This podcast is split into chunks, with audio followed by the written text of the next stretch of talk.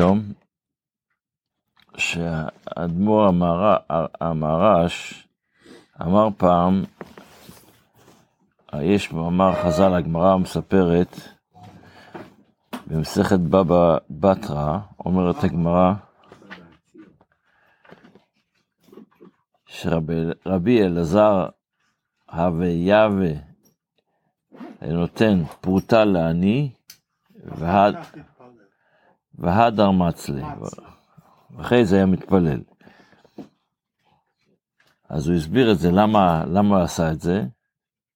כי הרי תפילה צריכה להיות בחיות, בן אדם צריך להתפלל עם חיות, כמו ש... איך שציון אומר, כמו, כמו שחיים מתפלל, בחיות. ועל ידי שנותנים צדקה להעניק קודם התפילה, אז uh, מידה כנגד מידה כנגד מידה, כמו שצדקה, הגמרא אומרת, מה זה צדקה? אתה מחיה בכסף הזה, אתה מחיה את העני, אתה נותן לו אפשרות לחיות. גם, אבל הצדקה, אתה מחיה את העני, אז, אז מידה כנגד מידה, תאסף חיות הרבה בתפילה. יש גם פסוק, אני בצדק אחזר פניך. צדקה, אחר כך אחזר פניך. אנחנו, קוראים מה שכתוב פה, לא, יש עוד איזה, יש, בסדר, יש עוד הרבה דברים. אוקיי. והוא לא רק שאמר את זה, אלא גם הראה את זה ביד. הרבה הרבה יותר חיות.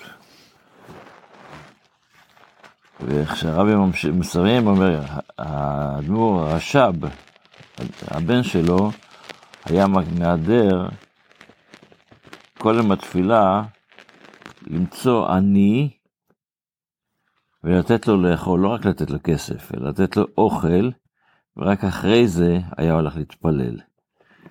זאת אומרת, החידוש שהרבי פה מנסה להסביר, לתת צדקה, אוקיי, נתת צדקה. זה טוב, לא, חס ושלום להגיד לא. אבל ברגע שאתה, איך אמרת הגמרא, מה ההבדל בין בין, uh, יש דיון בגמר, היום זה לא כל כך, אבל בתפילה, בימים קודמים, מה ההבדל בין צדקה של גבר לצדקה של אישה? הגבר נותן להעניק כסף, שהוא צריך ללכת עכשיו לקנות אוכל.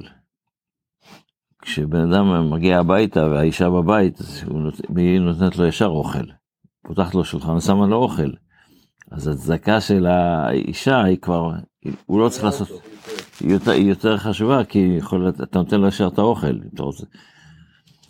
של האישה זה כבר המזונות בפה. בדיוק, האוכל.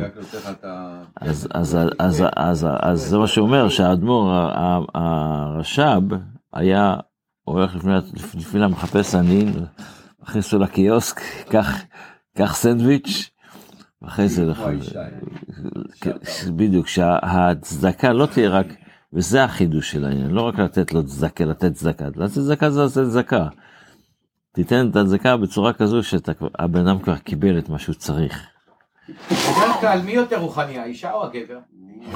עוד מעט, נדבר על זה אחרי זה, רגע.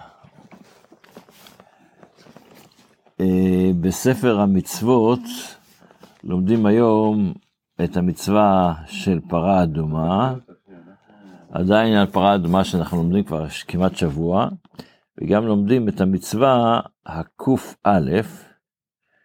שזה הציווי שנצטווינו להיות אדם, כשאדם מצורע, אז הוא טמא. והוא גם מת טמא, לא רק טמא, אלא גם מת טמא. והמצווה הזו של צרת, של האדם, יש בה כמה וכמה פרטים. ממה, מה, מה ממנו, איך פתאום נהיה טמא, צריך לבדוק, הרי מי שזוכר את הסיפ בתורה, מצווה של, שהצהרת אה, מתאמץ צריך לבוא הכהן ולבדוק באור, אם האור שקע או השערות הפכו לבן, עם כל הפרטים של הדברים האלה. ואז יש אפשרות, לפעמים אם הכהן לא יודע, אז הוא, הוא, הוא נותן, שם אותו בהסגר שבוע, ואז הוא בא פעם שנייה. אז את כל הפרטים האלה זה לומדים היום במצווה של קא בספר המצוות. בתפילה אנחנו עדיין בקורבן תמיד. אז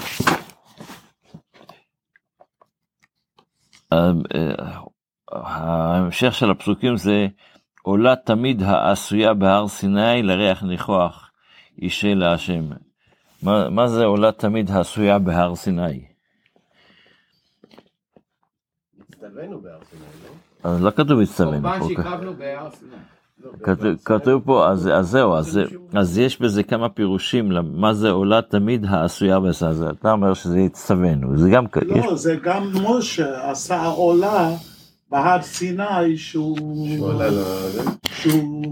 אז, אז, אה, אז להביא- מה שהגמרא מנסה להגיד פה, שהקורבן שאנחנו מקריבים היום, היום, קורבן תמיד שאנחנו מקריבים היום, זה מחובר, זה, זה, וזה המצווה של התמיד, שאין לזה הפסק.